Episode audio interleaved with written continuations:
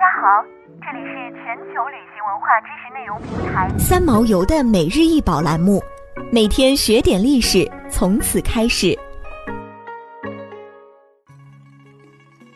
每天学点历史，从每日一宝开始。今天给大家分享的是张氏新造观音立像。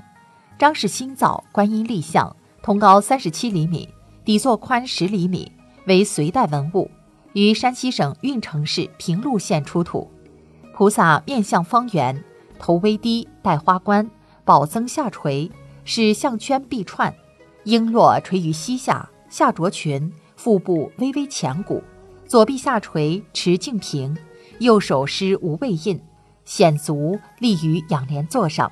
护法师分立菩萨两侧，台座上有铭文。开皇元年九月九日，佛弟子张世兴为妻父造观音石像一躯。此观音立像涂金彩绘，可惜金大部已脱落，为头光及菩萨所着裙上尚存痕迹。从五胡十六国时代开始，到南北朝格局形成，不同民族先后登上历史舞台，形成大割据、大融合和文化多样性的纷乱时代，最终走向隋唐大一统。中国佛教在这一时期得到了迅猛发展，与国家政权和世俗信仰的结合日趋深化。此外，这一时期的中国佛教艺术在吸收外来影响的基础上，开始加速本土化的进程，为中国艺术的成熟与发展奠定了坚实的基础，也成为了盛唐佛教艺术的先声。公元五百八十九年，隋军南下灭陈朝，统一中国。结束了自西晋末年以来中国长达近三百年的分裂局面。隋朝在中国历史上存续时间较短，但传世佛造像却有不少。隋王朝统一全国后，南北文化融合，不过这一时期仍未形成统一的佛像样式。佛教造像的艺术风格处在向唐代成熟期过渡的阶段，仍以北朝风格为主。隋代的佛像是在北齐、北周的基础上的发展。因地域原因，区域性特征明显。西部地区如陕西、山西、敦煌等地的隋代佛像，多延续北周佛像的主要风格，如头大、身体略短、体态丰满、衣纹流畅简洁；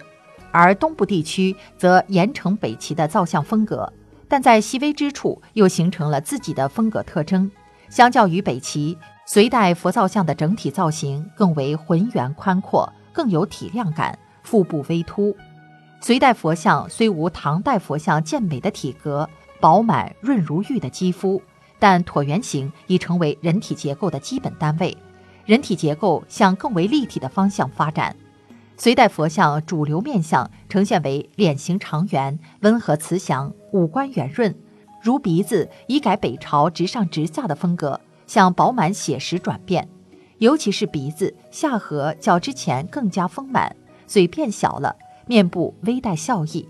这一时期的菩萨像不仅服饰显得富丽华美，璎珞臂当变化多样，足以见得隋代雕造技术细腻精致，刀锋锐利。随着中国的统一与政治稳定，佛教雕塑艺术进入繁盛时期。